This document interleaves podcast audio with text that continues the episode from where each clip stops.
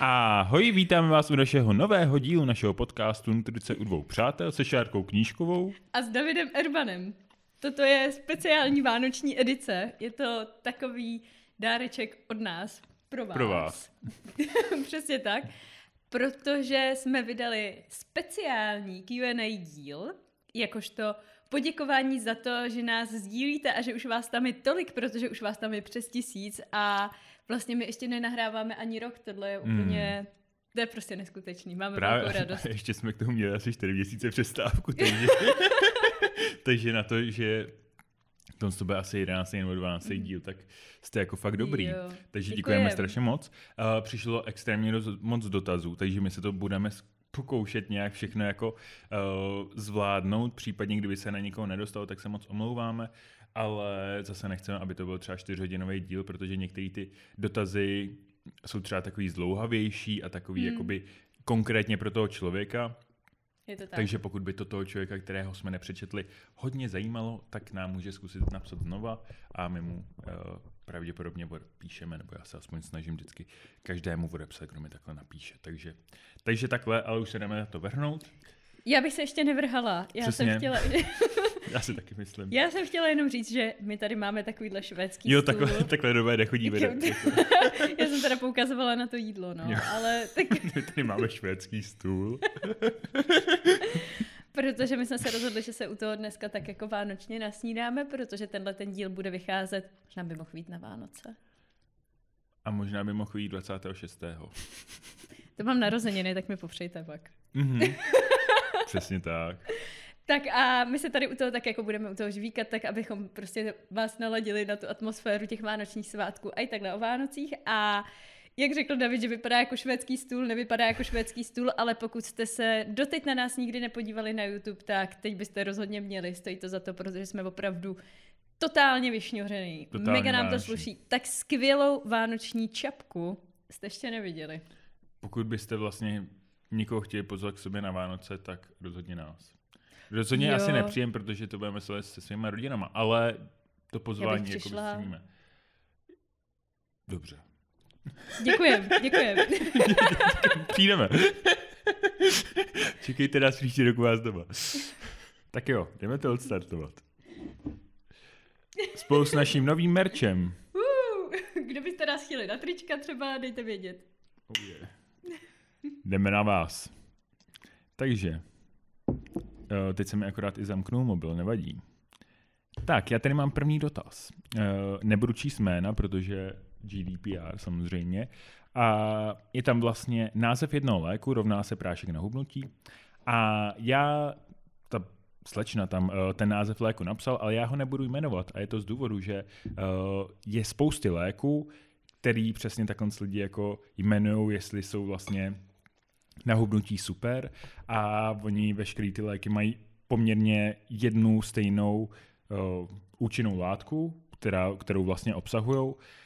A já to nechci jmenovat z důvodu, abych třeba někomu nedával nějaký jako návod k tomu, jak se jako vyhnout klasickým hubnutí a přesně si takhle jako dopomáhat nějakýma práškama. Protože tyhle ty prášky, tyhle ty léky, tak oni jsou používaný především pro uh, diabetiky druhého typu, což eh, jsou cukrovkáři, kteří se k tomu museli projíst prostě svým špatným životním stylem, svým nepohybem, svým uh, jedením a tak dále.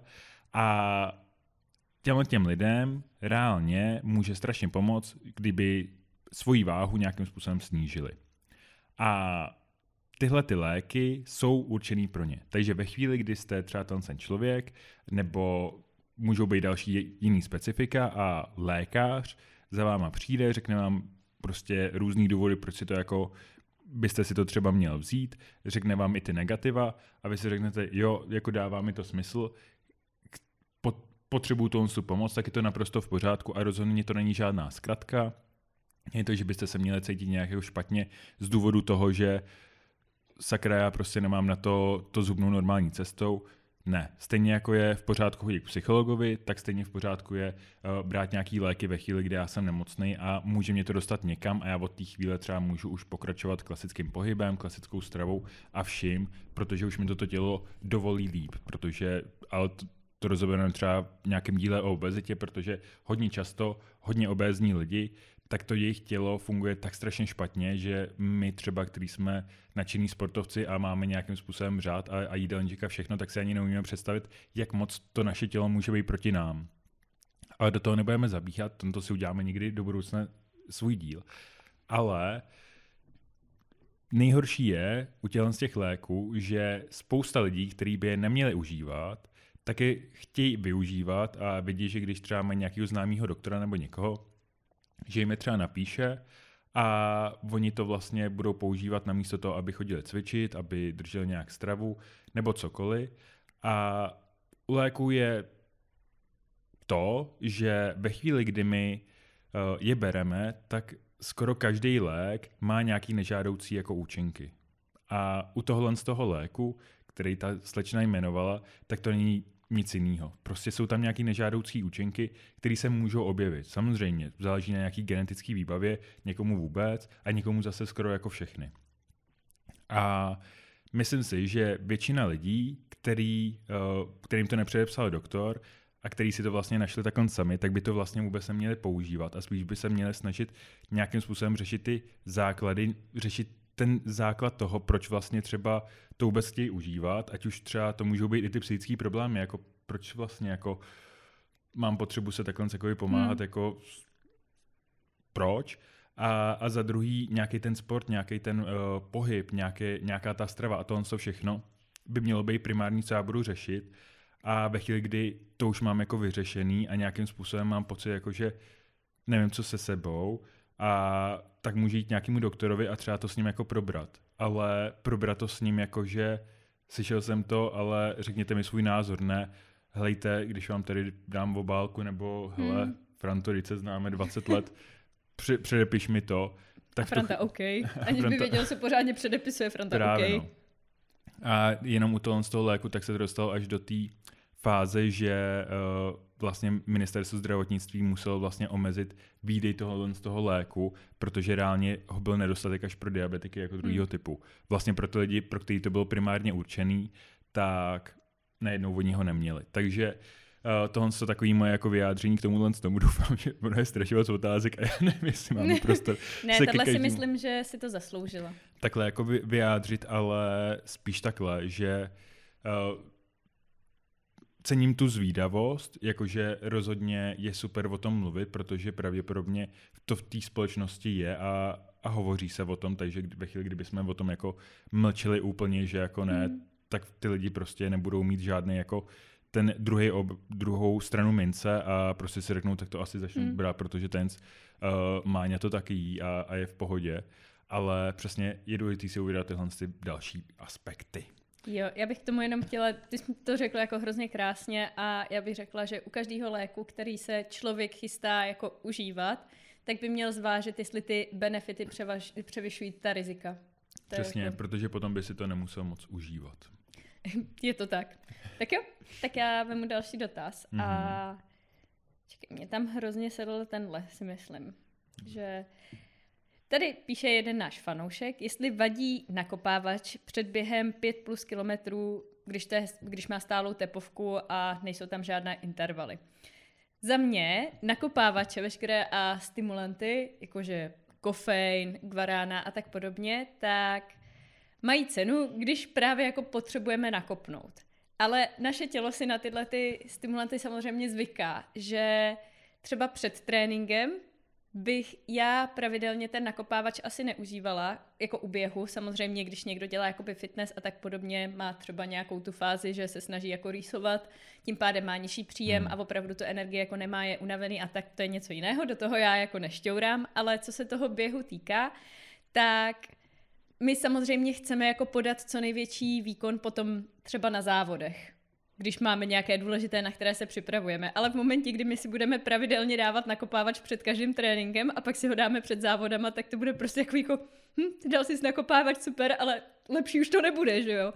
Že z mýho pohledu je prostě lepší si ten nakopávač dát, když ho člověk opravdu potřebuje a chce ten výkon v tu aktuální chvíli podpořit, protože pokud já jedu bez, bez nakopávače, bez kofeinu, pak si to před tím závodem dám, tak samozřejmě to na sobě pocítím. V momentě, kdy já si to dávám furt a před závodem si řeknu, hm, tak si lupnu dva, prostě uvidíme, co se stane, můžu se tím kofeinem z toho nakopávače předávkovat, protože co si budem většina nakopávačů prostě stojí na tom kofeinu a samozřejmě neříkám, že si to člověk nikdy nemůže dát před tréninkem. Já když cítím, že bych chtěla jít jako běhat, ale jsem taková zničená životem za ten den, tak si třeba taky předtím dám to kafe nebo zcela výjimečně nějaký nakopávač, abych teda byla schopná jít běhat, protože vím, že mě třeba omezuje jenom ta psychika v tu chvíli, ale asi bych to nedělala na pravidelné bázi.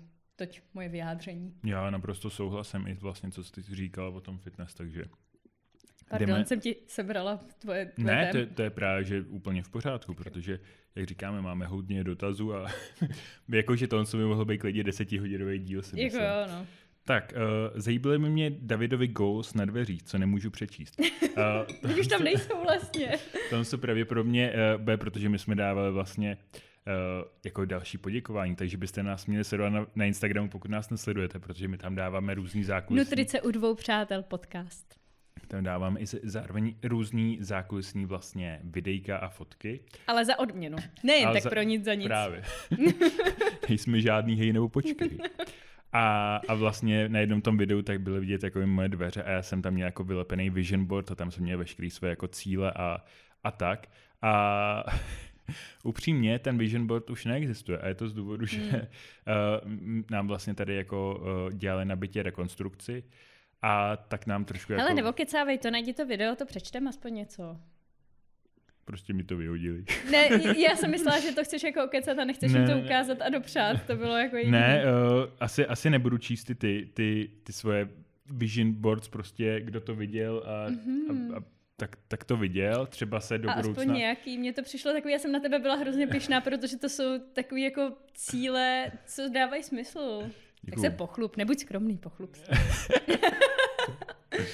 Uh, ale třeba do budoucna uh, vznikne další jako vision board a třeba nějakým způsobem znovu bude zachycen na video, takže byste nás fakt měli sledovat, ale byly tam takový, uh, co se týče jako profesního života, věci.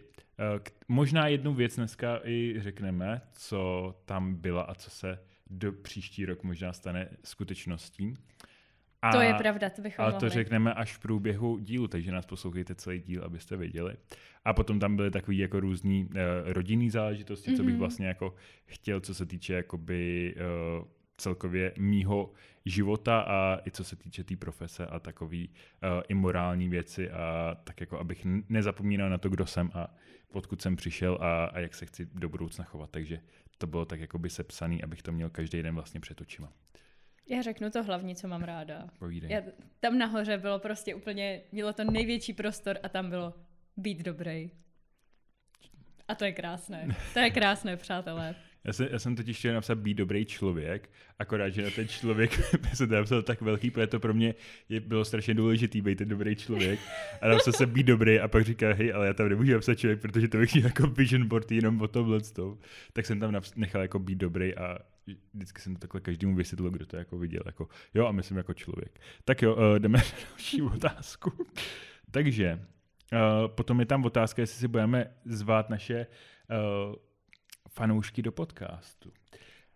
A záleží, pokud náš fanoušek bude třeba někdo, kdo by měl něco strašně zajímavého Eh, co by nám chtěl sdělit, jako že třeba hmm. bude uh, pocházet z nějaké výroby, co by nás vlastně zajímalo třeba, nebo bude pocházet uh, z nějakého sportu, mm-hmm. nebo, nebo cokoliv vlastně takhle z výživy, aby to vlastně bylo zajímavé i pro naše ostatní fanoušky. Mně přijde strašně zvláštní říkat fanoušci, si přijdu takový úplně Důležitý, namyšlený. Viď? Namyšlený.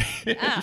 A, ale vlastně si myslím, že rozhodně pokud máte jako něco, co si myslíte, že by vlastně bylo strašně zajímavý, a tak nám napište, protože my mm-hmm. vlastně uh, vlastně budoucí host který ho uvidíte další měsíc, tak si myslím, že většina lidí ho nezná, ale přitom s tím tématem, se kterým přišel, tak to bylo úplně jako ultra zajímavý a vlastně jo. si myslím, že a, a je to přesně o tom, že to, že nikdo není veřejně známý, tak to neznamená, že jako mm. nemá co říct, ba naopak to kolikrát je jako naopak. Takže... Já to řeknu jako naprosto upřímně, když to vlastně David na čedě oznámil, koho si pozvem, tak já úplně hej Davide, ale tohle jako reálně nikoho nebude zajímat, teď to prostě úplně jako a ten díl byl tak skvělý. Jako já jsem se dozvěděla spoustu věcí a i když nejsem na této vlně, vlastně čím se ten člověk zabývá, tak musím říct, že mě to úplně fascinovalo a opravdu ten díl utekl jako voda a bylo to skvělý, takže... Já si myslím, že náš host bude strašně nadšený, až, až uslyší, že tohle byla tvé první reakce, ale nevadí. si to neposlechne. No. Tak. Váš podcast o alkoholu mě inspiroval k výběru tématu bakalářce. Díky. Tak to je Nepřijde ti, že jsi to tak jako přivlastnil vlastně. Jo, pro... Rado se stalo. ne, jsme jako hrozně rádi, že nás poslouchají i nutriční terapeuti, že mě strašně těší, že vlastně ty ta témata a celkově ty informace, že jsou přínosné i pro osoby, které už v té výživě hmm. jako pl- plavou nějakou tu dobu a že je to baví a že můžeme takhle inspirovat a jako co si budeme témata k závěrečným pracím, jsou jedno velké peklo a když někdo objeví takhle jako wow, tohle vlastně je hrozně zajímavý, to bych chtěl zpracovat, tak pro mě to je jako strašně velká čest tohle. Tak já si mu ještě jeden dotázek, můžu? Mm-hmm. Tak když si ještě... Jo, no, no. A tenhle dotaz je takový můj oblíbený. Kdo by toho druhého v apokalypse dřív snědl a jakou přílohu by zvolil? Stoprocentně by to byl David a dal by si mě s rýží. Nic, nic jiného bych nedodal. Jako, já si myslím, že, že jenom ve chvíli, kdybych jako měl pocit, že přichází apokalypse, tak bych jako začal jíst jako lidi přesčasně a možná by mě... Jako při... do zásoby, že by si nasyslil. Jo, jo, že, mm-hmm. že by mě možná jako by překvapilo, že aha, tak to byl jenom hoax. A já ty vole. Hm. A už ta lednička prostě a mrazáček napěchovaný, tak ty ruce. Jak to se vysvětlím? Takže asi tak. Um, má smysl Gainer jako doplněk stroje na nabrání hmotnosti? Já si myslím, že uh, záleží ve chvíli, kdy já nejsem schopný, protože u přibírání hmotnosti jde prostě o to jíst víc kalorií, než kolik jako spálím. Takže ve chvíli, kdy já třeba nemám takový apetit, nejím tolik, tak je v pořádku si vlastně dát ten gainer, protože uh, je to pro lidi, kteří neví, co je to gainer, je to vlastně takový nápoj, kde jsou sacharidy, jsou tam bílkoviny a může nám vlastně pomoct dost tom přijmout o víc kalorií navíc, ve chvíli, kdy přesně nemáme třeba takovou chuť k jídlu, protože je to tekutý. Stejně jako je třeba, dokážete vypít prostě 2 litry džusu jako a přímo do sebe strašně moc kalorií, ale sníst třeba 15 pomerančů by pro vás bylo jako docela těžký, tak to, ten gainer je něco jako podobného. Prostě vypijete v shakeru uh, půl litr nějaký tekutiny, je to obvykle docela jako chuťově dobrý, protože se tam nebojí jako těch sacharidů, ale nemyslím si, že je to nutně nutný. Uh, ve chvíli, kdy jsem schopný to ujíst, tak si myslím, že to bude celkově jako lepší. Ve chvíli, kdy nejsem schopný to ujíst a vlastně jsem nějaký ten hard gainer, který nemůže za každou cenu jako přibrat, i když se moc snaží, tak ten gainer bych tam klidně uh, zandal. Bude podcast o poruchách příjmu potravy neboli PPP, třeba povídání o vlastních zkušenostech, klientech a tak podobně. Já se toto téma snažím prosadit podle mě posledního tři čtvrtě roku a stále se mi to tak jako nepodařilo, ale já bych řekla, že v plánu to je. Ano. Že v plánu to je. Chceme to určitě schrnout přesně z toho pohledu, jaké máme zkušenosti s těmi klienty, protože já osobně poslední rok a půl hodně pracuju s dívkami, teda s poruchami příjmu potravy, takže těch zkušeností z té praxe bych řekla, že mám docela dost teďka. Zároveň máme oba dva s nějakou formou poruch příjmu potravy taky zkušenosti a Zároveň by nás potom do budoucna zajímaly i vaše zkušenosti, protože je to téma, o kterém se z mého pohledu pořád občas jako mluví málo.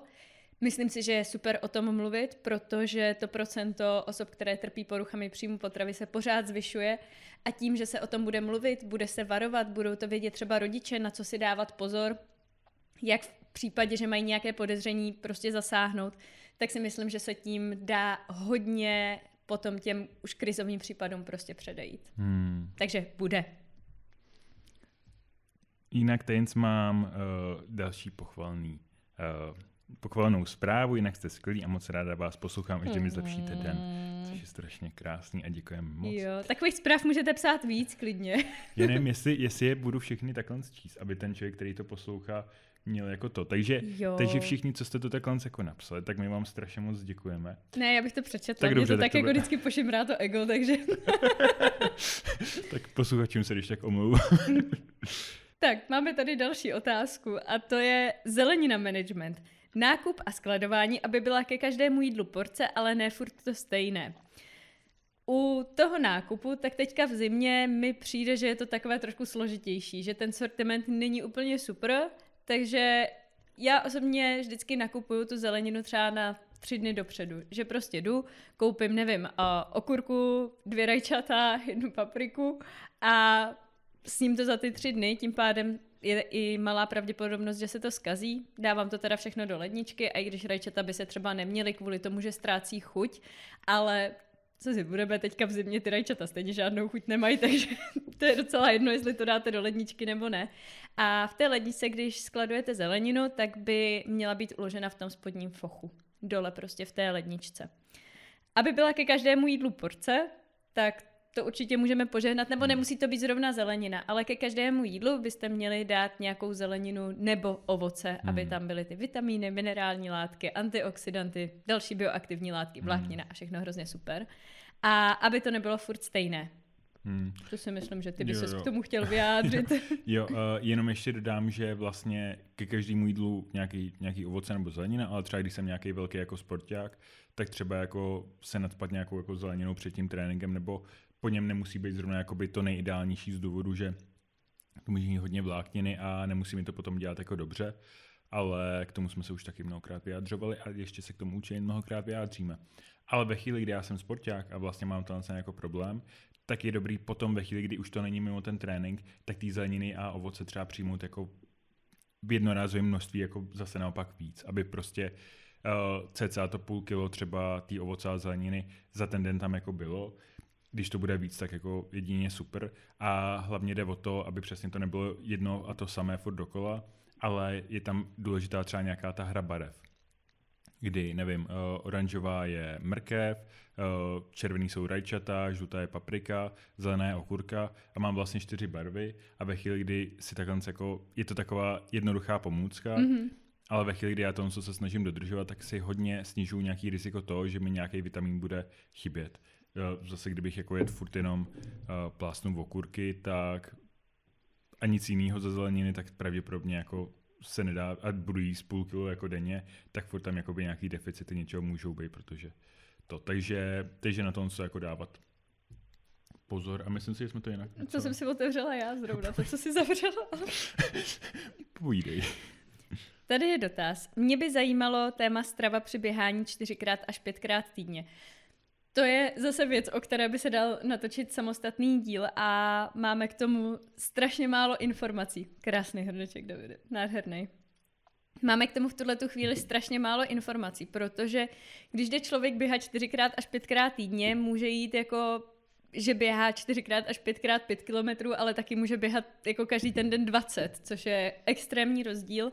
Zároveň tam chybí informace o tom, jaké jsou cíle toho člověka, protože pokud člověk chodí přesně jako běhat, aby se udržoval, aby se hýbal, aby byl prostě v nějaké fajn kondici a takový jako zdravý a funkční a tak, tak si myslím, že není potřeba tu stravu nějak extrémně hrotit, pokud člověk nejede na výkon. Ale pokud člověk chodí už běhat s tím, že má třeba nějaký tréninkový plán, chodí intervaly, dlouhé běhy, připravuje se třeba na nějaký závod, tak tam bych řekla, že takové největší riziko, co třeba u těch běžců nejvíc řeším, je to, že jedí obecně málo, že to prostě nestíhají ujíst ten příjem. Potom spousta z těch běžců nemá ve stravě buď to žádné bílkoviny, protože si řeknou, hm, já svaly nepotřebuju, tak prostě bílkoviny jíst nebudu a žijou na těstovinách s pestem 24-7, což samozřejmě jako nestačí. Tak to je jeden případ, že tam ty bílkoviny nejsou vůbec, anebo jich tam je naopak extrémně moc, že to je že třeba jedí všechno protein. A od rána do večera prostě tam samé proteiny, proteinňáky, proteinové tyčinky, to mě vůbec jako pro běžce třeba mě ty proteinové tyčinky jako vůbec nedávají smysl. A jako uvědomte si, že vlastně ti běžci, tak ten, uh, to rozmezí pro příjem bílkoviny 1,2 až 1,6 gramů na kilogram tělesné hmotnosti, což když jako řeknu, uh, že nějaká žena má 60 kilo, tak třeba za den by měla přijmout, nevím, 90 až 100 gramů bílkovin maximálně, což je takové, že když v každém jídle bude mít nějaký zdroj těch bílkovin, tak to úplně v pohodě naplní a nemusí prostě tam mít nějaké ty jako bílkovinné doplňky a zároveň, když v tom jídle je strašně moc bílkovin, tak pak nezbývá prostor třeba na to, aby tam byl dostatek sacharidu. Že právě tam je takový jako rozházený ten trojpoměr, častokrát u těch běžců potom, že tam je hodně bílkovin a málo těch sacharidů, na které ale to tělo chce jet. To tělo prostě má rádo ty sacharidy, je na to bylo, že nějako stvořeno, aby jelo na ty sacharidy a sportovalo na ty sacharidy, co se týká běhu. A ty tam pak třeba zase chybí. Takže tady na to bych si dávala pozor. Co jsou hlavní příjmy vaší profese? Myšleno, z čeho si poskládáte výplatu? Tak, eh, co se týče mě, tak moje hlavní příjmy jsou vlastně z klientů, takže pokud mě někdo chce podpořit a chce zažít prostě ty nejlepší služby na trhu, tak ten nutriční.cz a tam si můžete vybrat eh, z mých všech služeb jídelníčky na míru, konzultace, prostě všechno, e-book a já... Taková lehká reklama. Taková nenucená. Nenucená. Uh, ne, případně budu uh, moc rád, a pokud mi napíšete. A potom vlastně uh, se začínají docela i rozjíždět teďka uh, přednášky, uh, a takže a to mě vlastně strašně baví a, a přednášky vlastně bych, to, to bych chtěl dělat vlastně jako ve velkým. Uh, budoucí rok doufám, že těch příležitostí bude ještě víc, takže to je jako další takový, uh, takový příjem, který teď jako začíná se poměrně jako plnit. A já bych řekla, že to mám přesně naopak, že můj hlavní příjem jsou právě ty přednášky ve firmách. To dělám poslední nevím, tři roky, že přednáším jako pravidelně v těch firmách a taky musím říct, že jsem se v tom teda našla, že mě to hrozně baví. Takže naopak, mě jestli chcete podpořit, pozvěte si mě do firem, zažijete špás a spoustu skvělých informací.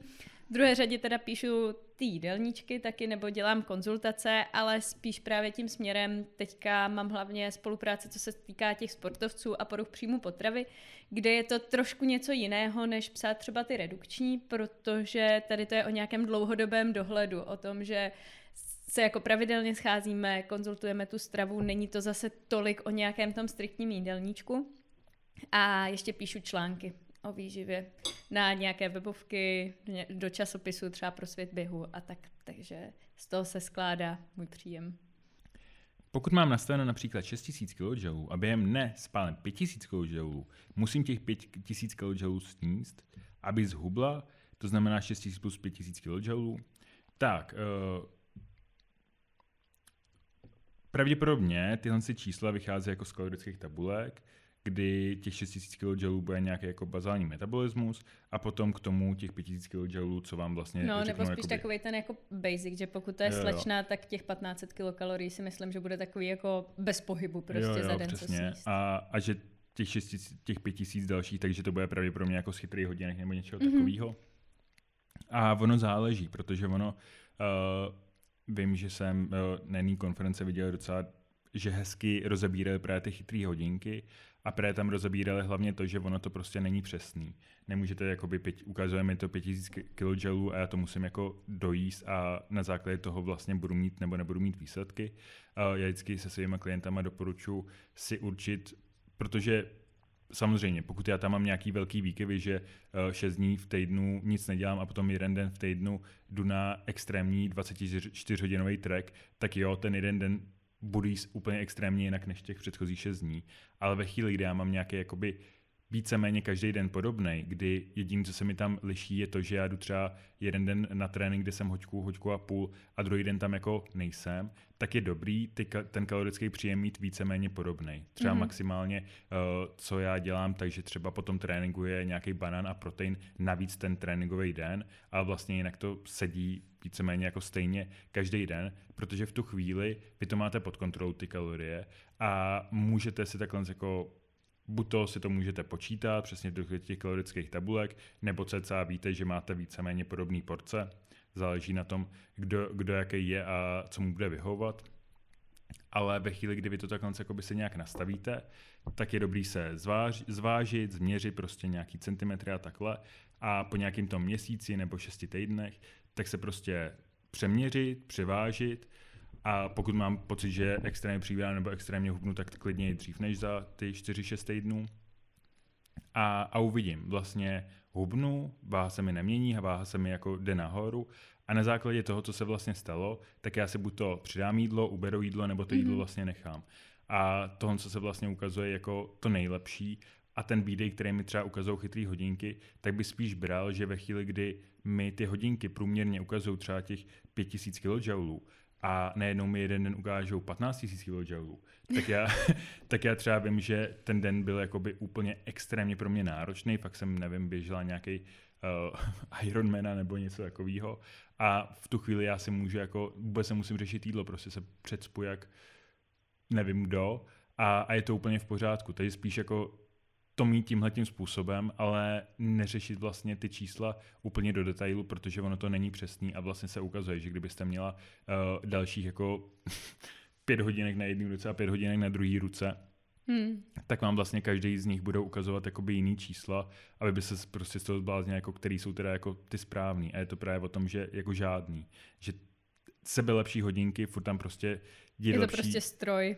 používat spíš nějaký ten trend, který to ukazuje a ne to úplně hmm. je takhle dopodrobna. Já bych se hlavně odrážela od toho, jak ten jídelníček a ten příjem vypadá teďka. Jo, že přesně to, že třeba zapisuju si jídelníček, vím, že každý den s ním, nevím, 8000 kJ, udržuju si na tom hmotnost, chci zhubnout, mám pořád jako zhruba stejný příjem, zhruba stejný výdej, no tak když chci jako zhubnout, tak musí být ten výdej větší než ten příjem, což znamená, že buď to nechám sport tak, jak je a půjdu třeba na nevím, 7000 kJ, anebo třeba přidám nějakou fyzickou aktivitu, ale neřídila bych se úplně tím, že za každou cenu se třeba musím jako dojíst, protože v momentě, kdy já doteď teda jim třeba těch 8000 kJ a teď hodinky mě ukážou, že jako spálím 5000 za den, tím pádem já musím jíst jako 11 000 kJ, tak najednou má člověk o 3000 kJ navíc, než měl předtím a na tom nejspíš jako hmm. tu hmotnost redukovat nebude. A s tím dosouvisí vlastně i tady, kde počítáte energetický výdej a příjem, nějaký program zdarma, dobrá aplikace. Tak třeba já používám TDEE e kalkulátor, kde vlastně máte možnost si dát i procento tuku a třeba to, jak často ten eh, člověk jako trénuje. A vyhodí vám to vlastně nějaký kalorie, ale nikdy jsem nepoužil přesně ty kalorie, které mi to jako hmm. jako vyhodilo. Že to je důležité vlastně a je to o tom přesně, jak říkala Šárka. Uh, já chci vždycky od těch svých klientů, aby mi zapisoval jídelníček tak, jak reálně jedí. A na základě toho, plus na základě toho, co mi vlastně vyjde z nějakých těl, z těch uh, aplikací, ještě používám jednu. A to je čistě jenom jako uh, hry z Benedict, vlastně na počítají mm-hmm. nějakého bazálního metabolismu tak na základě vlastně těch, těch všech čísel a na základě toho, co já o tom člověku vím ze vstupního dotazníku a tak, tak si určím jako nějaký kalorický příjem, který já mu dám, protože si myslím, že ten jeho výdej je pravděpodobně takovejhle. Kdy kolikrát to může překvapit, že já bych tomu člověku dal plácnu 2300 kalorií, ale on třeba jí každý den 1300 kalorií. A já mm-hmm. jsem mhm. úplně jako, jak, jak žiješ. A vlastně je to přesně o tom, že uh, každý z nás je jiný a zase naopak. Uh, taky jsem měl člověka, který, uh, kterým bych dal nějakých třeba půl tisíce a on chtěl jako přibrat a, a on mi poslal svůj jídelníček a jet každý den 4000 kalorií. Mm-hmm. A já, aha, tak by ten vidíme, jako, že, mm-hmm. že jsi přesně jako ten hard gainer a ten tvůj metabolismus jede úplně šíleně a až to jako nedává smysl a někdo by ti záviděl a prostě musíme ještě přidat. Takže vždycky je to o tom, že ty rovnice vycházejí z nějakých, z nějakých studie, třeba ten hry, hry z Benedict, tam snad bylo lidi v rámci jako stovek, což je jako hodně dobrá diplomová práce mm-hmm ale není to prostě, že a, a je to nejpoužívanější rovnice na celém světě, podle který se řídilo podle mě jako miliardy lidí v tuhle tu chvíli už. Ale přitom to vlastně bylo vytvořeno na normálních lidech, kteří nebyli ani moc osvolení, nebyli obézní, mm-hmm. nebyli moc vyhublí, prostě to byli normální lidi, bylo jich pár stovek a na, na základě toho se vytvořila rovnice, takže je hodně velká šance, že ta rovnice nebude přímo jako i pro vás dobrá a že budou vycházet úplně jiný čísla, než vaše čísla reálně jsou. Takže je to taková Uh, nerad bych, aby si někdo řekl, jako, tyjo, tak já si musím asi u vás zaplatit jako službu, pokud to chce jako vidět. To rozhodně nechce, aby to takhle jako vyznělo, ale spíš jenom, aby se to uvědomovali. Takže na základě toho, kolik já teďka jim, jak jsme říkali předtím, prostě jak se mi po 6 týdne, kdy ty kalorie třeba držím, jak se mi ta váha pohybuje, tak případně potom ubrat, přidat a myslím si, že to je takový jako to nejjednodušší, co vlastně my můžeme udělat, ale to, že mít nějakou speciální rovnici, která mi to vystřelí a já budu 100% vidět tohle, to je ono, tak ta prostě neexistuje. Existuje třeba plásnu. Existuje strašně moc rovnic, ale třeba jsou nějaké rovnice, které jsou víc pro uh, nějaký namakaný sportovce, mm-hmm. nějaký, který jsou pro obézní lidi, nějaký, který jsou zase pod, podvyživený lidi. A těch rovnic existuje spousta. Myslím si, že strýček Google v tom, tom bude mm. jako úplně uh, nejlepší. Uh, samozřejmě není to úplně ideální, ale, ale takhle. A, a, a, a asi se do toho už nebudu dál mm. jako hmm. šťourat. Uh, snad to dává smysl nějak celkově. Jo, já s tímhle vlastně jako úplně souhlasím, že já pro ten basic tak používám nevím, jestli to je Cunninghamova nebo Cunninghamova, jak hmm. se to čte, nevím, Cunningham. tak to je právě ta, že, jo, že člověk počítá s tím, kolik má té svalové hmoty, s tím, že tohle je to, co vám vyhodí i InBody. Když vám tam spočítá ten bazál, tak vychází z tyhle ty Cunninghamovy rovnice. A to je přesně to, o čeho já jako vycházím teď uh, většinou, když ten člověk má třeba nějaký sport tester, tak si vyžádám to, co ukazují ty hodinky, ale stejně zase člověk musí vycházet z toho, jak vypadá ten jídelníček a jaký byl nějaký progres v čase toho člověka, jaký jsou jeho cíle a třeba u těch poruch příjmu potravy, tak jako samozřejmě ty holky většinou hodně sportují, takže tam mě to vyjde, že by měly mít příjem třeba 2300-2500 kilokalorií a teď jako člověk zjistí, že jedí jako 800, tak to je i moment, že v tu chvíli já jim nemůžu dát dva a půl tisíce, teď to je prostě třikrát hmm. tolik a ty holky to nebudou schopný ujíst, i kdyby byly jako v pořádku a byly v pohodě s tím jídlem, takže tam se to potom navyšuje postupně a je to přesně o nějakým tom, uh, o té dlouhodobé spolupráce a nějakém tom dalším progresu. Ale krásně si to rozebrala, jsem úplně spoko. Budete k poslechu i na Apple Podcast. Davide, jsme i na platformě Apple Podcast. Jsme. Uh, jsme vlastně na YouTube a jsme vlastně na všech platformách, které existují. Google Spotify, Podcast, Google Podcast, YouTube a kdo hledá, Podcast Go. ten najde. Přesně. Jako myslím si, že fakt není platforma, kdyby jsme nebyli a pokud by byla, aby byste ji měli rádi, tak nám stačí napsat a my bychom to tam když tak hodili. Všechno. Mm-hmm. Není problém. Můžu ještě jednu si vzít? Ano. Je těžké dostat se na ČZU na navazující obor výživa a potraviny? Děkuji moc. Nemůžu. Můžu? Můžu. Teď se na mě tak jako by podíval, že nemůžu, tak jsem myslela, že jsem ti sebrala nějakou oblíbenou. A já bych řekla, že ten náš pohled na to je možná trošku zkreslený, protože první lékařská fakulta mnohem víc jede na tu kliniku, na tu fyziologii člověka, na anatomii, na to, jak to tělo vlastně funguje, na různé nemoci a na tu výživu jako takovou. ČZU je víc zaměřená na technologie, na legislativu, na mikrobiologii, na nějaké technologie výroby. A ty přijímačky, když byly, tak my jsme je měli podle mě třeba 14 dní před státnicema na jedničce. A z těch státnic jsme měli docela vítr. Tím pádem na, na to učit se na přijímačky třeba u mě vůbec nebyl prostor, že prostě jsem tam jako šla a řekla jsem si, jak bude a ty přijímačky tam byly postavený právě na tu kliniku. Myslím si, že kvůli tomu, že právě protože na ČZU se to zase tolik neprobírá a pro ně to je takové to jakoby těžší, v čem se moc jako třeba neorientují, tak proto ty přijímačky postavili takhle na tu kliniku, že reálně bych řekla, že 80% těch otázek bylo reálně na člověka a na tu výživu. Což my jsme tam jako přišli a tada a byli jsme hrozně na koni, protože ty otázky, které tam byly, tak my jsme řešili tři roky v kuse absolutně non-stop. Jakmile tam přišla, přišlo těch 20% a nějaká otázka jako na technologie nebo nějaký obsahy sušit a tak, tak my prostě jdem domů na shledanou, ale že pro nás, jako pro nutriční vlastně ty přijímačky byly relativně easy, protože prostě nám jako ty otázky sedly, no. Přesně tak. Já jsem vlastně se pochlubil, jsem měl asi 99 bodů ze 100. Já taky. Ne, ty jsi měla míň, co si pamatuju. Fakt. jo, jo. Jsem právě byl pišnej na sebe, že jsem tě překonal. OK. Tak já takhle jako utírám slzičku, ale vím, že jsem měla taky, jako že jsem nestratila moc těch bodů, že jsem si právě říká, nevím, jestli jsem měla 96 nebo nějak. Jo, já jsem tam měl podle mě jednu chybu a ty třeba jako dvě nebo něco hmm. jako, jako, že, jako že... Jo, dobře, jsi skvělý, já ti to uznávám a jsi lepší než já. ne, to tak vůbec není, ale jenom, že jsi si to jako pamatoval, protože Šárka je jinak jako fakt premiantka a, a to takže vlastně... Ale teďka už to nevyžehlíš, jakože ne, jak to by teďka vzlížím, protože jsi měl víc bodů na přijímačkách.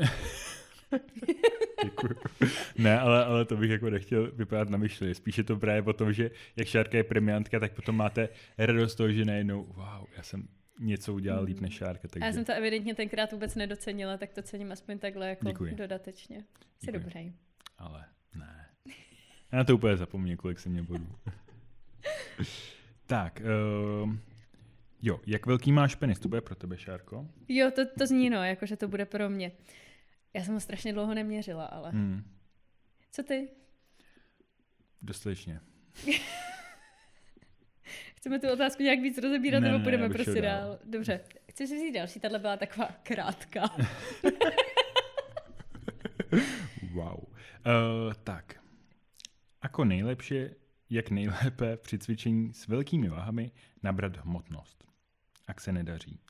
Tak, vlastně na to bychom mohli, já určitě plánu příspěvek, ale na to možná do budoucna uděláme celkový podcast, protože je to dost komplexní věc. Nicméně, co se týče vlastně uh, cvičení, tak bych si našel, co to znamená progresivní přetížení, uh, kdy vlastně si budete zapisovat do, do deníčku, uh, co, jaký den cvičíte, kolik toho cvičíte a budete dodržovat takzvaný progresivní přetížení. Takže to je jedna věc.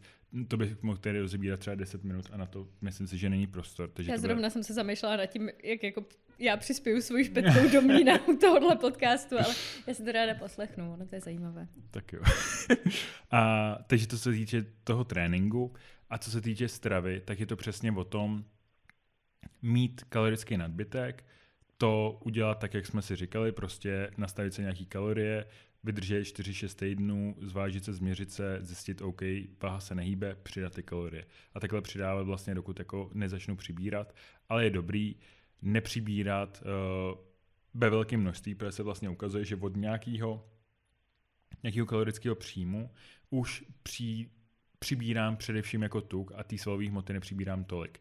Takže takový ty extrémní objemy kdy uh, už někdo vypadá jako vyloženě obézní člověk a říká, to je v pohodě, já jsem v objemu, tak to není ze zdravotního hlediska úplně to nejlepší, ale není to zároveň ani nejlepší kvůli tý, uh, tím svalovým jako přírůzkům. Takže uh, a naopak, ve chvíli, kdy tam ten člověk potom to bude chtít nějakým způsobem vysekat, zase jako schodit dolů, tak to pro něj bude mnohem těžší, pravděpodobně ztratí víc svalové hmoty, protože ve chvíli, kdy my jsme v takzvaném objemu, tak je normální, že přibíráme i nějaký množství tuku, takže dobrý na to být psychicky připravený a zároveň, když zase hubneme a chceme vlastně být ty vysekaný borci na tom koupil ještě taky zase v pořádku, uh, že ztrácíme nějaký svaly. Prostě je dobrý to, co nejvíc minimalizovat, mít hodně bílkovin a tak dále, ale nedá se to minimalizovat prostě úplně, pokud nepoužívám nějaký zakázaný uh, látky a tak.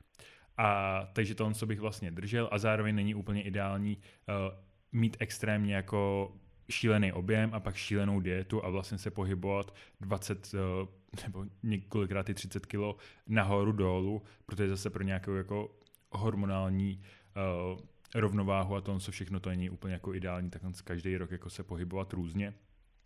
Takže tímhle tím způsobem bych to řešil, ale abych nějak jako to zestručnil, tak progresivní přetížení, prostě mít správně nastavený trénink uh, a zároveň být v nějakém lehkém kalorickém nadbytku, mít dostatek bílkovin, ty bílkoviny uh, dávkovat co nejvíckrát za den, protože vlastně když my sníme bílkoviny, začne takzvaná proteosyntéza, to je budování a regenerace svalové hmoty. Ty teď a... úplně nalezl ten bicák i v tom svetru. A když uh, já to vlastně, víš, že mluvím o protosyntéze totiž, a ve chvíli, kdy já to, to vlastně, ale ta protosyntéza, když se dám nějaký množství bílkovin, říká se 0,4 gramů bílkovin na kilogram tělesné váhy v jednom jídle, to nám vlastně tu protosyntézu stimuluje nejideální, co to jde. A když to vlastně budeme takhle stimulovat třeba Pevno nám to nebude stimulovat se až do aleluja, ale po nějakých 3-4 hodinách to se přestane stimulovat, tak když si dal, za další tři až čtyři hodiny dáme další to bílkovinové jídlo, zase s tímhle s těma bílkovinama a takhle to vlastně stimulujeme co nejvíckrát za den a budeme mít dostatečný spánek prostě a, a tak, tak si myslím, že to jako poroste. A tohle to vlastně je asi za mě takhle všechno. Ty kráso, kdybych chtěla být někdy nabouchaná, totálně si tě najmu. To je nutriční.cz Další otázka. Jak vnímáte nutriční poradenství u specifických onemocnění, jako jsou IBD, to jsou nespecifické střevní záněty, cukrovka či jiné? Tak já si myslím, že tohle je přesně případ, kdy je na místě toho nutričního terapeuta vyhledat. Fakt si to myslím, protože takhle, spousta výživových poradců do toho bude tak jakoby šťourat, ale nemají na to vzdělání. Člověk, který neprošel tím uh, oborem nutriční terapeut, tak ze zákona by neměl poskytovat poradenství nemocným lidem, což právě tyhle ty nespecifické střevní uh, choroby a ta cukrovka jsou. A myslím si, že poskládat ten vyvážený jídelníček pro někoho, kdo se třeba o tu výživu nikdy nezajímal u takhle závažného onemocnění, může být trošku oříšek a neříkám, že to nejde, ale je podle mě strašně jednoduché, aby v tom jídelníčku něco chybělo, nebo aby třeba ten příjem byl nedostatečný. Zároveň třeba u celiaky, tak se setkávám s tím, že mi jako někdo řekne, no, dcera má jako celiaky, ale když se dá trochu toho lepku, tak ono jakoby nic se nestane a to. A to je přesně to, že jako Jasně, to, že to nemá žádný projev třeba na venek, neznamená, že v tom střevě se nic neděje a vlastně i to malé množství lepku třeba v tomhle případě škodí. Takže si myslím, že minimálně třeba nějaká konzultace s nutričním terapeutem u těchto těch specifických onemocnění je na místě a v nejlepším případě vám třeba řekne, jo, hele, všechno víte, všechno děláte dobře, vy víte, že jste úžasní a skvělí a zvládnete si poradit sami. A případně, kdyby tomu tak nebylo, že by tam třeba byly nějaké rezervy, tak ten nutriční terapeut by vám měl pomoct ty rezervy prostě nějak vyplnit. Přesně. Těch podruhů celiaky je jako spousta a mají různý uh, projevy, takže přesně jak řekla Šárka, úplně geniální. Uh, s tím, jaká je konkurence v oboru nutriční terapie, má smysl tento obor jít studovat? Není tato pozice pro trh naplněná? Uh, to je hezky, jak jste spojil takhle, je to moc pěkné. Co se týče, uh, záleží, co člověk asi chce dělat, protože uh, já i Šárka, tak jsme se vlastně rozhodli jít trošku jinačí cestou. Vlastně nutriční terapeut by měl být správně uh, především v nemocnici. A Nebo jsme k tomu vychovávaný, takhle Jsme k tomu jako... vychovávaní, aby jsme vlastně uh, pracovali potom v nemocnici s těma nemocnými lidma a tak dále. A my jsme se spíš jako rozhodli jít formou nějaký té prevence, nějaký té edukace té veřejnosti a, a to je to vlastně, co nás jako baví a co nás naplňuje. A vzhledem k tomu, že víme, že existuje strašně moc různých šarlatánů a různých výživových uh, bláznů, který mají pocit, že snědli jako vše veškerý moudro světa, ale přitom říkají různě jako bláznoviny, tak je dobrý, aby tady byl nějaký nutriční terapeuti, který, anebo i výživový poradci, který jedou uh, vědecky podložené informace, který to umí hezky vysvětlit a který vyvažují trošku jakoby ten nepoměr toho bullshitu, který vlastně na tom internetu je. Takže si myslím, že ve chvíli, kdy uh, někdo bude chtít jít studovat nutriční terapii a bude potom chtít dělat to, co děláme my, tak rozhodně je jako vítaný. Myslím mm-hmm. si, že mhm. všichni takhle, uh, co jsme nutriční terapeuti, nebo co se to vlastně snažíme tady trošku jako napravit, uh, tak uh, já nevím, já cítím strašnou jako lásku všech jako lidí, co znělo hrozně ezo, ale, ale vlastně jakoby fakt cítím, že mě hrozně jako ta komunita přijala, těch nutričních terapeutů mm-hmm. a celkově veškerých lidí, co jedou takhle jako vědecky podložené informace a naopak tam jako cítím obrovskou podporu. Je rozhodně těžký jako se prosadit, vím, že uh, mě třeba začínají sledovat jakoby každý týden z postu nějakých nutričních mm. jako terapeutů, který se třeba pokoušejí o to samé, co děláme my. A je pravda, že jako většina z nich bohužel toho nevydrží, protože ono, uh, ty sociální sítě jsou takový, že... Nemilosrdný. Nemilosrdný, že vůbec nevím, jak se to mně povedlo, a, ale jsem za to vlastně strašně vděčný, obzvlášť když vidím, jakoby, kolik lidí se o to pokouší a vlastně uh, tomu věnou ten čas, mají třeba dobrý content, je sleduju třeba i kolikrát i zazdílím, a, ale vlastně se to nějakým způsobem ne, podaří vlastně jako i protlačit, že ono, a, a to je to, podle mě v každý jako mm. nějaký takovýhle veřejný tý, že prostě máme uh, určitě spoustu herců, kteří jsou skvělí a na divadle hmm. každý respektuje a přitom je vůbec neznáme, protože nehráli v žádném filmu. A třeba někdo třeba méně talentovaný v tom filmu může hrát. A je to přesně o tom, že je to v tom takový jako nemilosrdný a vždycky je to o tom jako přijít s něčím novým. Takže co se týče tohohle z toho, kdybyste uh, chtěla dělat to, co děláme my, tak myslím si, že trh pro to je. Třeba mě na začátku jako uh, jsem slyšel, jako jo, to dělá už jako každý, to jako nemá šanci a vlastně jako ta šance tam byla a vyšlo to, ale řekl bych, že jsem jakoby spíš jeden z mála, než že by to jako bylo pravidlo, ale to neznamená, že zrovna vy nemusí, nemůžete být někdo jako další, komu se to vlastně povede. A co se týče vlastně nemocnic, tak tam si myslím, že tam naopak... je to totálně nenaplněný. Tam je to totálně naplněný. Myslím si, že ve chvíli, kdy je nutriční terapeut uh, vystudovaný, tak mu utrhají ruce. Je to tak. Já si jako upřímně myslím, že je relativně, nechci říct naplněný, ale je těžký přesně prosadit se na těch sociálních sítích. Ale to, že se člověk neprosadí na sítích, neznamená, že nebude mít jako ty klienty a tak. Že mi přijde, že ta výživa hraje čím dál větší roli v životě spousty lidí, chtějí s tím nějakým způsobem pomoct a vyhledávají ty nutriční terapeuty. A vím prostě o spoustě lidech, hmm. kteří nemají žádný účet na sítích jako veřejný, nedělají tu edukaci takhle právě přes ty sociální sítě a přesto se tím dokáží uživit. Že prostě si myslím, že ten trh tady proto tam pořád je.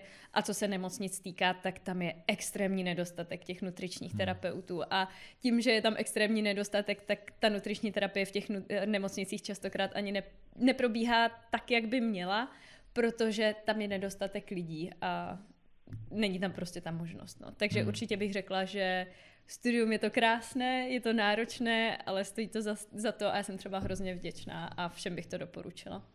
Rozhodně, jakože mě se tím splnilo strašně moc snů a nevím, jako kde bych byl, kdybych nebyl nutriční terapeut a nedostal se jako na Karlovku a, a tohle, takže rozhodně pokud někdo cítí, že je to jeho sen, tak bych si za tím snem měl rozhodně jít, protože jak se jí říká, tak na konci života litujeme akorát toho, co jsme neudělali a ne to, co jsme udělali. Takže rozhodně hmm. si zatím běžte, protože si myslím, že se to rozhodně vyplatí a maximálně tomu dáte všechno a zjistíte, že to nebyla ta správná cesta a vydáte se jinou, ale nedopřát si to jenom z důvodu, jo. že se bojím, tak by byla hrozná škoda. Takže podporujem.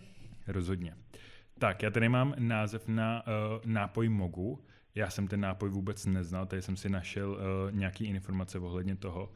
A upřímně je to prostě jakoby sladký nápoj, je tam voda, 25% kokosové dužiny, eh, cukr, fruktóze, citronová šťáva, gelanguma, nějaký Ečka. Jakože pokud to někdo pije z důvodu, že vlastně má jako nějakým způsobem pocit, jako jasně tady píšou, že uh, vyrobené čistou fermentací kokosové vody, a je to samozřejmě zase trošku jako uh, vyhypený, ale myslím si, že je to k ničemu upřímně, že tam vlastně jako nevidím důvod, proč bych to pil, takže ve chvíli, pokud vám to chutná, tak proč si to vlastně nekoupit. Hmm. Takový džusík. Jo, prostě. bral bych to jako, že je to sladký pití, který eh, pokud mi chutná tak a udělá mi to lepší v obídek nebo večeři, tak proč ne, ale ve chvíli, kdybyste to jako měl tendenci jako si kupovat, jako jo, to je hrozně zdravý, tak podle toho, co jsem si tady všechno jako přečet, uh, tak bych do toho jako nešel, jako by nedává to vůbec žádný smysl, takže, takže asi tak. Druhá večeře. Jaké může mít benefity pro sportující a kdy ji zařadit?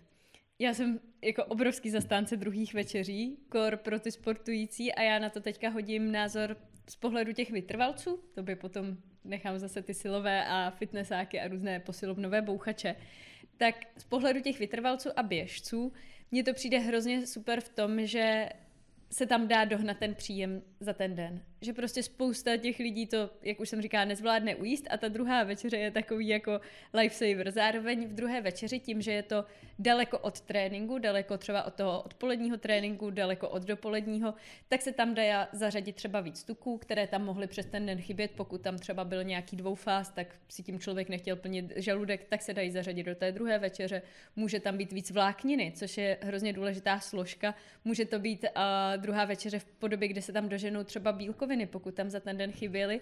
A celkově, já nevím, přijde mi to hrozně fajn. Ten sportovec nejde spát s prázdným bříškem, pokud ho druhý den čeká nějaký závod a snažil se třeba o carb loading, tak tady tam může poslat ještě nějaký sacharidy, aby byl prostě ten glykogen opravdu ready na ten druhý den a těch benefitů z mého pohledu tam je spoustu.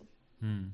Uh, I u fitnessáků vlastně, tak uh, jak jsem říkal, stimulovat tu protosyntézu nejvíckrát zadem tím množstvím bílkovin v jednom jídle uh, přivede ty jako největší svalový přírůzky, takže přesně druhá večeře je super i, i tady. Uh, záleží, jak co komu vyhovuje, ale za mě úplně jako paráda. Tak, uh, jaký máte, co říkáte na výsledky voleb v Nizozemsku? No, já si myslím, že no uvidíme, no, co to vlastně přinese do budoucna a, a tak. Já se odmítám vyjadřovat. Tak, uh, co si myslíte o karnivor a automatních onemocněních a jiných onemocněních? Uh, jo, uh, mám tady vlastně i případ vlastně dcery Jordana Petersona, která vlastně přesně jede carnivore diet kvůli svýmu autoimunitnímu onemocnění a můj názor je na to takový, že vlastně v České republice tak máme třeba Petra Máru, který taky vlastně uh, jede nebo jel uh, karnivor a u něj se mi třeba hodně líbilo, že to vždycky jako vysvětloval, že on to jede z tohohle z toho důvodu, protože má vyzkoušeno, že mu to vlastně jako dělá dobře, že to má nějak, třeba nějaký negativa. Uh, u té carnivore diet tak hodně často třeba se může zhoršovat cholesterol, protože by vlastně jíte velké množství masa, jíte velké množství nasycených masných kyselin, cholesterolu a tak, takže ve chvíli, kdy uh, to jíte jako takhle ve velkým, tak je velký riziko, že se vám bude zhoršovat jako cholesterol. Nicméně uh, on právě říkal, že vyzkouší jako strašně moc různých věcí, že byl za různými jako výživovými uh, lidma a takhle a že vlastně nikdo mu nikdy jako nepomohl a on vlastně s tím svým onemocněním, který má, tak furt mu jako vlastně bylo špatně, furt vlastně jako se s tím trápil a až vlastně nějaká ta carnivore dieta mu pomohla. Můj názor je takový, že je to takový jako ve chvíli, kdy za mnou někdo přijde, řekne mi, že se k tomu sám dopracoval, že zkusí jako všechno a že to je to, co mu pomáhá a že se na tom prostě cítí dobře a tak, tak já mu třeba se budu pokoušet najít jakoby lepší uh, nějakou cestu, pokud on sám bude chtít ale vlastně bych ho jako primárně jako nehejtil, že bych neřekl jako, to, ale tak to je úplně jako špatně. Ale mám takový názor, že si myslím, že se to dá dělat třeba i trošku líp, že obvykle pokud mě něco takhle jako trápí v té stravě kvůli mému autoimunitnímu onemocnění, tak je třeba lepší použít jakoby celkově udělat eliminační dietu, eh, kdy se dá nějaký základ potravin, klidně ten základ, pokud ten člověk má vyzkoušenou tu karnivore dietu, že na ní mu je jako dobře, tak klidně to může být nějaký ten základ, ke kterému postupně přidávám jednotlivé potraviny a zkouším, jestli mi dělají nebo nedělají dobře.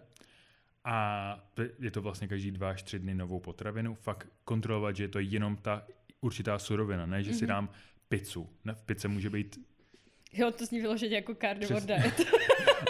ne, ne, eh, v pice může být prostě 30 různých surovin, takže fakt to musí být jakoby jedna určitá surovina a vím o tom, že je jenom jedna určitá surovina, protože pokud já si dám něco, co obsahuje víc surovin v sobě a, a udělá mi to špatně, tak já můžu říct, jo, za to může tenhle prostě, nevím, tahle je určitá jako věc, ale přitom to v té věci mohlo být cokoliv jako jiného. Takže si myslím, že třeba ta eliminační dieta při těch autonomních onemocněních může být mnohem lepší, je to zdlouhavý, je důležité, aby u toho byl vlastně nějaký nutriční terapeut nebo nějaký jiný odborník, který to bude kontrolovat, bude prostě uh, řešit, jestli nemáte žádný, nějaký deficit, případně jak ten deficit jako doplnit a takhle. Tak, možná vám teďka připadá, že ten obraz se trošku hnul a že my možná taky jsme se trošku hnuli.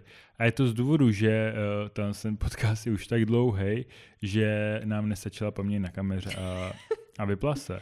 Musíme ne, se méně vykecávat. Naštěstí tam uh, jako všechny ty videa zůstaly, takže to jsme jedině rádi a, a takhle. Takže uh, uvidíme, jestli stihneme všechny dotazy, protože jich je fakt hodně a už jsme koukali, že teďka to má poměrně asi hodinu a půl, takže zase, hmm. abyste to jako poslouchali, takže asi nějaký vynecháme.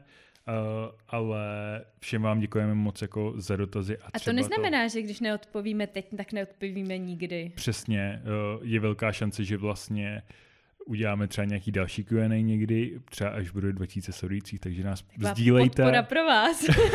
takže nás sdílejte a posílejte svým kamarádům a potom můžeme udělat vlastně, může to být takový jako klasika, že za, každý, mm. za každou tisícovku prostě bude jo. Q&A a zodpovíme na ty dotazy, které jsme nezodpověděli teďka, Je třeba tak. nějaký nový.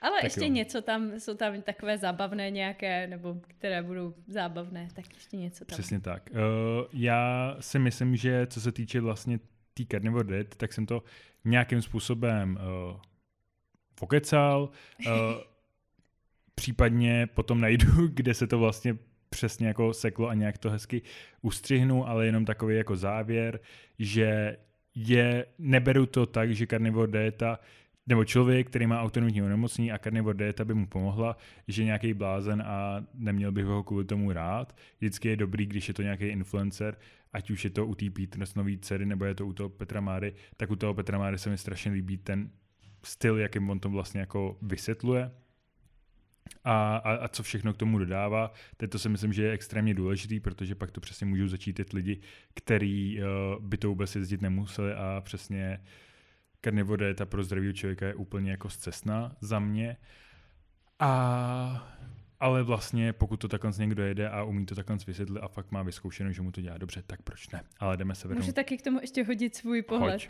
Já bych tomu chtěla hodit pohled s tím, že autoimunitní onemocnění, my pořádně nevíme, kde je ta příčina toho. Hmm. Je to multifaktoriální, ovlivňuje to strašně moc věcí a není jako jedna věc, o které bychom mohli říci, že když ji eliminujeme ze života, tak svět bude krásný a nikdy nedostaneme autoimunitní onemocnění.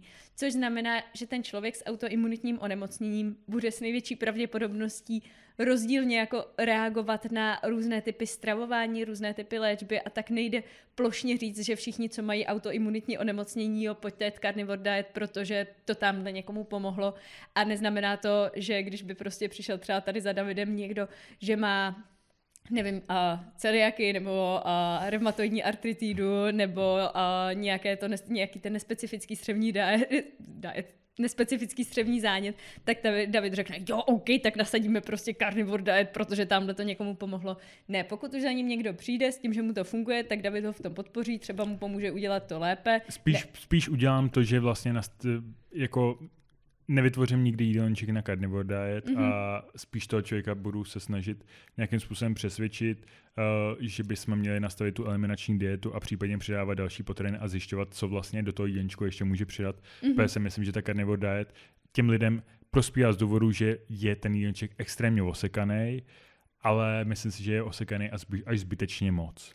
Takže, takže zároveň, jak jsem řekl, jako proč ne, tak to neznamená, proč ne, jako jo, já vás tom podpořím a, jo, a takhle, dobře, tak budu vám jsem... do toho kecat, mm. ale ale že ty lidi nevnímám jako, ježíš, takový lidi jsou úplně jako blázni, mm-hmm. že to je takový jako, když, když mě nežádáte o pomoc, tak já vás nehejtím, ve chvíli, kdy mi, mě požádáte o pomoc, tak já se to budu snažit jakoby udělat lepší. Takhle. Hm, pardon, já jsem takhle jsem to jakoby myslela, jo, ale špatně jsem se vyjádřila. V pořádku, pokračujeme dál. Tak, uh, teď mám, jaké suplementy suplementovat pro fitnessáky? BCA, protein, kreatin, citrulin.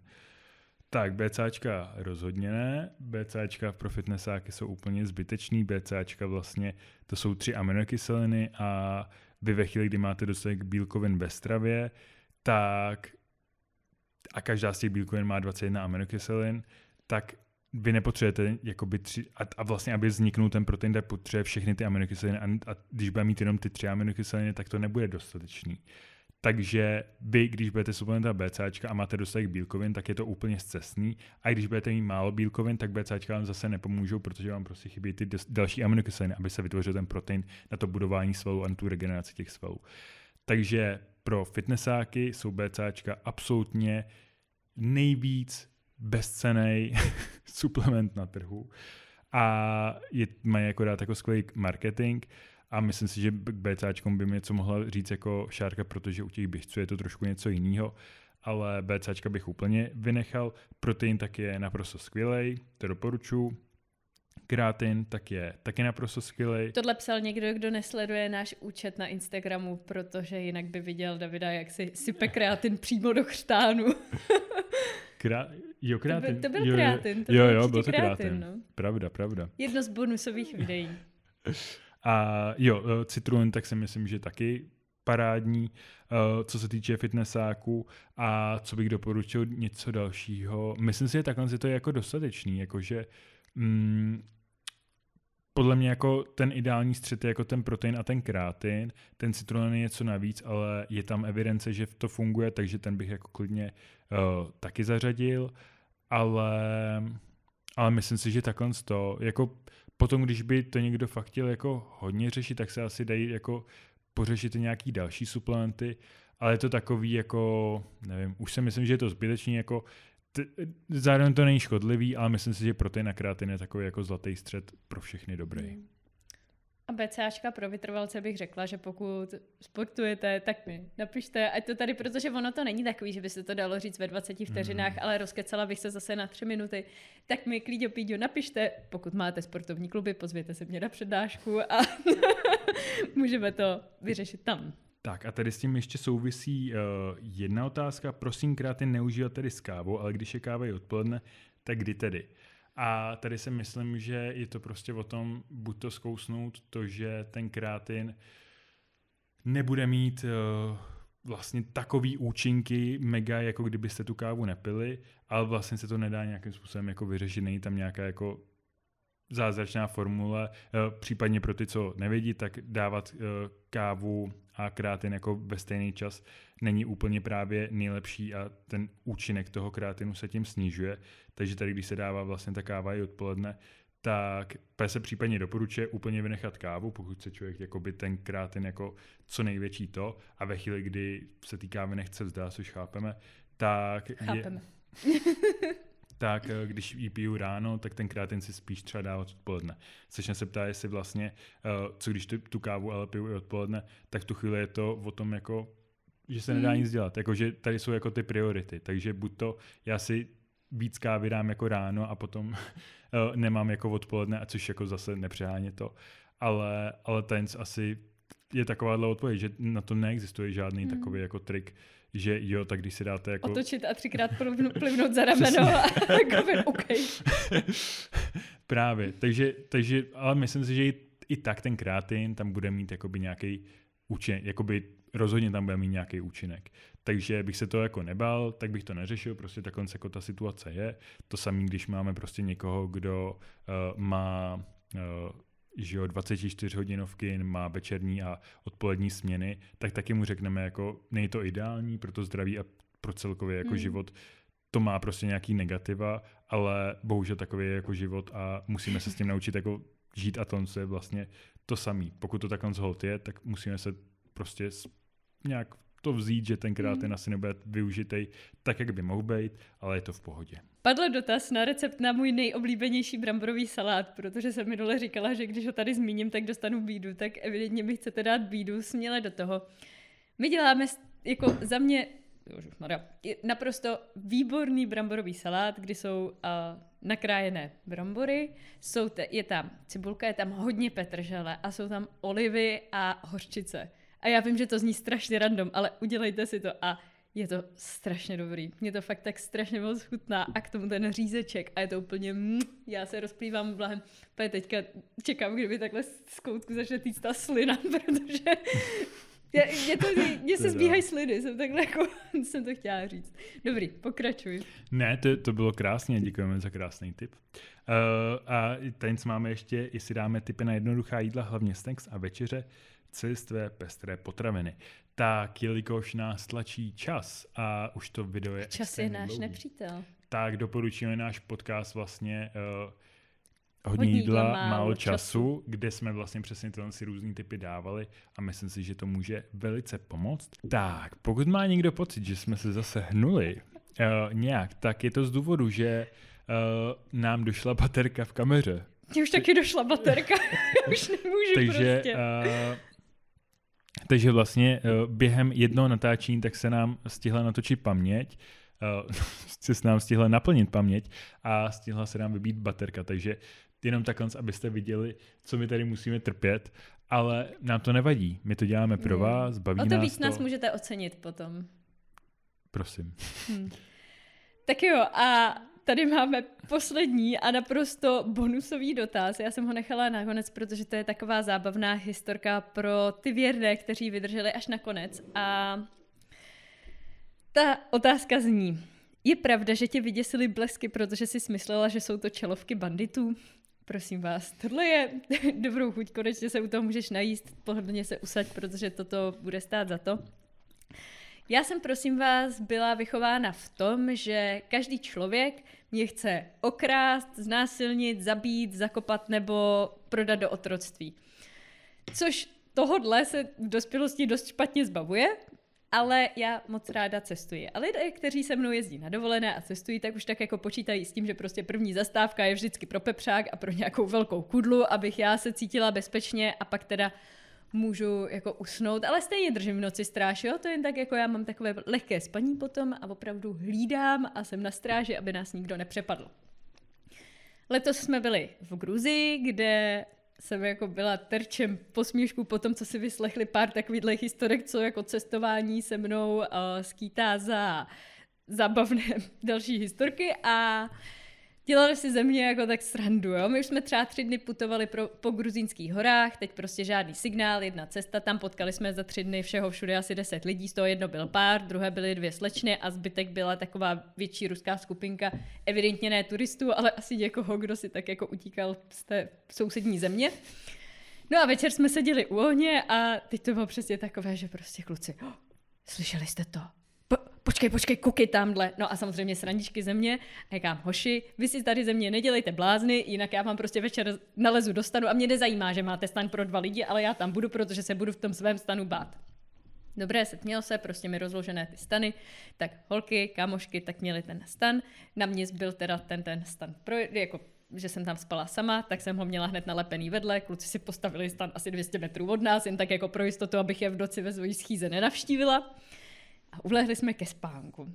A asi tak po hodině, co jsme jako ulehli, tak mě něco zbudilo. A já teď jako, když mě něco zbudí v noci, tak já tam mám takovou hrozně širokou hranici mezi tím, jestli sním nebo bdím a můj mozek si v této chvíli dokáže vykonstruovat neskutečné příběhy toho, co se vlastně děje a pro různá vysvětlení různých jevů.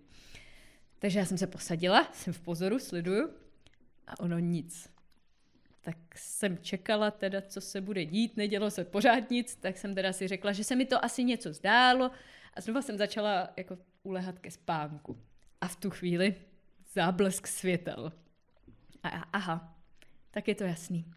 Čelovky a jdou si pro nás.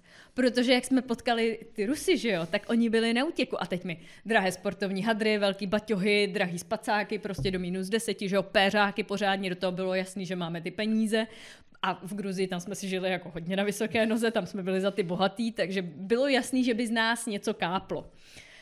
Říkám, no a jdou si pro nás, protože je jasný, že tam, jak je ta jedna cesta, tak jsme po ní prostě museli jít, museli jsme někde přespat, protože to prostě večer nedojdem, tři dny nemáme signál, takže nikdo o nás nic neví, no a je to prostě takový, nikdo nás tam nenajde, že jo, okradou, zakopou, hotovo.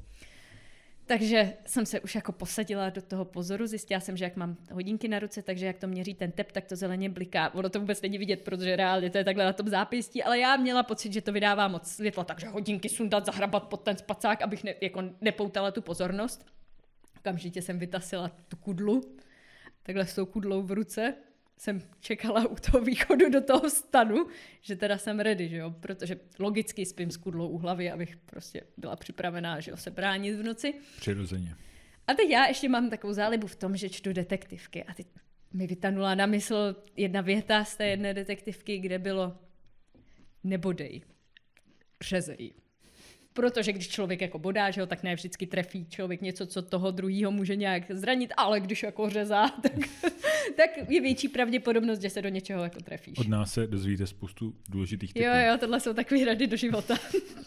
Takže já ready u těch forových dveří a teď si říkám, ty dveří, u těch rozepínacích dvířek do staru a teď si říkáte, jo, ale chce to ještě nějaký moment překvapení. Jakože překvapení bude už vůbec to, že já jsem vzhůru, že jo, že nespím, ale chce to ještě něco. Takže já do ruky čelovku a v momentě, kdy někdo rozepne ten zip, tak já ho nejdřív oslepím tou čelovkou a pak budu teda jako řezat a to vůbec nebudou vědět, kde jim hlava stojí a byla jsem jako připravená, vybavená. A furt jenom tak jako občas ten závlesk těch člověk, že jo, tak si říkám, tak oni si jako hledají, jestli někde není ještě něco, nebo jako o co teďka jde. Jo, ještě důležitá součást toho, že my jsme večer sušili plavky je, my jsme jako, uh, já jsem došla k závěru, že ty plavky nám nemůžou vyset u stanu, protože by bylo vidět, že tam jsou holky.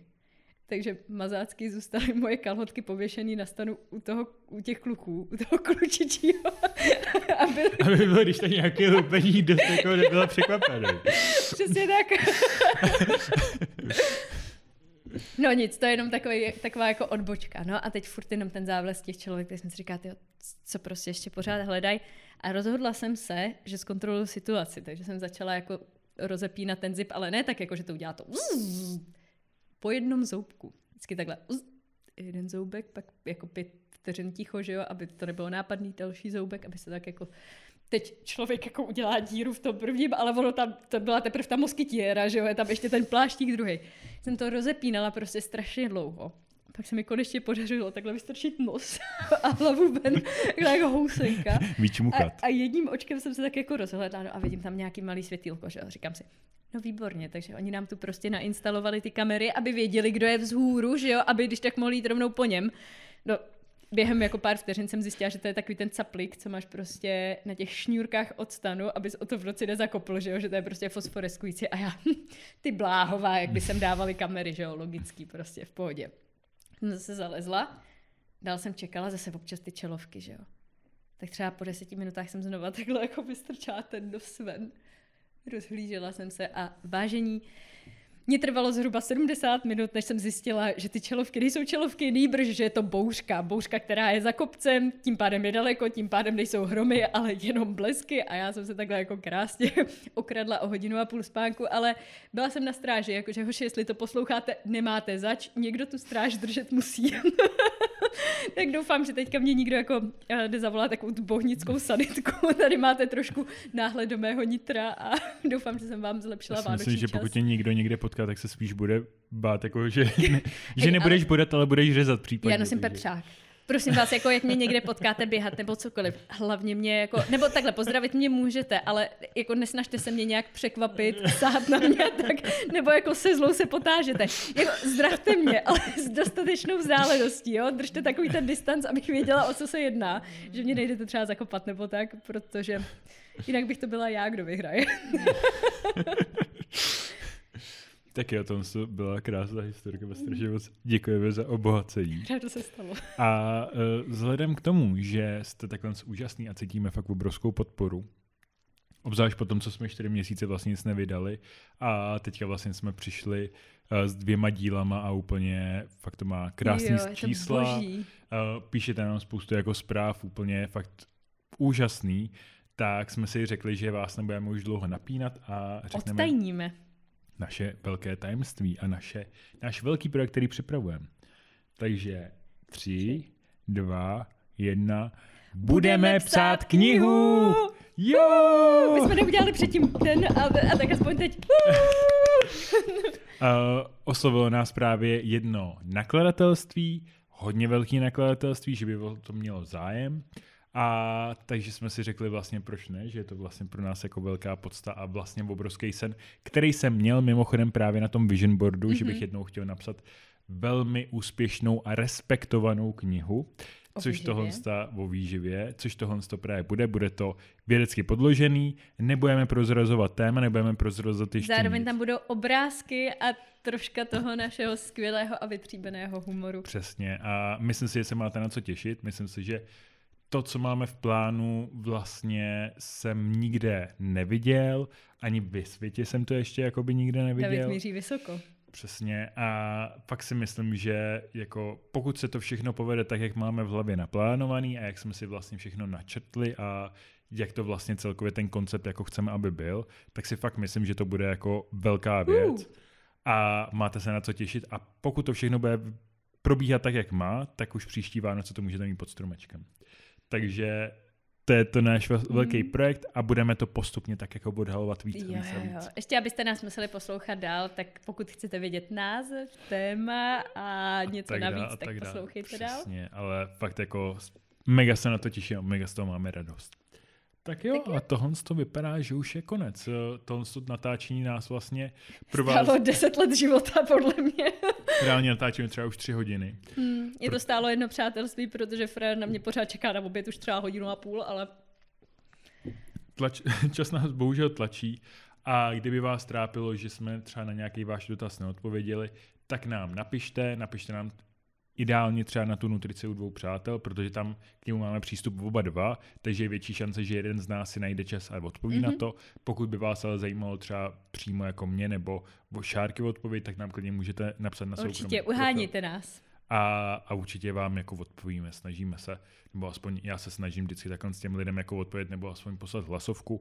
Ne vždy to vychází, ale třeba občas jakoby jednou za měsíc, jednou za dva, tak třeba přesně na dva měsíce starou jako zprávu odpovím, Hmm, ale, ale- snažíme se. ale snažíme se. Tak jo, Tak takhle jo. to bude všechno. Děkujeme strašně moc za podporu, jste fakt Sdílejte úžasní. nás, komentujte mi vždycky, když pocítíme takový ten pocit vděčnosti, že opravdu se vás sešlo víc a že opravdu nás hrozně podporujete, tak jsme se rozhodli, že vždycky zveřejníme nějaké zákulisní video, jakože jich mám plnou, plnou galerii, že ta baterie těch videí tam opravdu je velmi bohatá, takže směle do toho. Právě. Tak jo, už to nebudeme moc natahovat, ať vám příští rok eh, býde, ať máte šťastný nový rok, ať vám všechno vychází, užijte si pořádně vánoční svátky. Hodně pohody, hodně cukroví skvělého jídla a hlavně hodně pohádek. Můžete nám napsat, který máte nejoblíbenější. A my se s vámi loučíme. Mějte se Tak krásně. krásně. Čau, Ahoj. čau.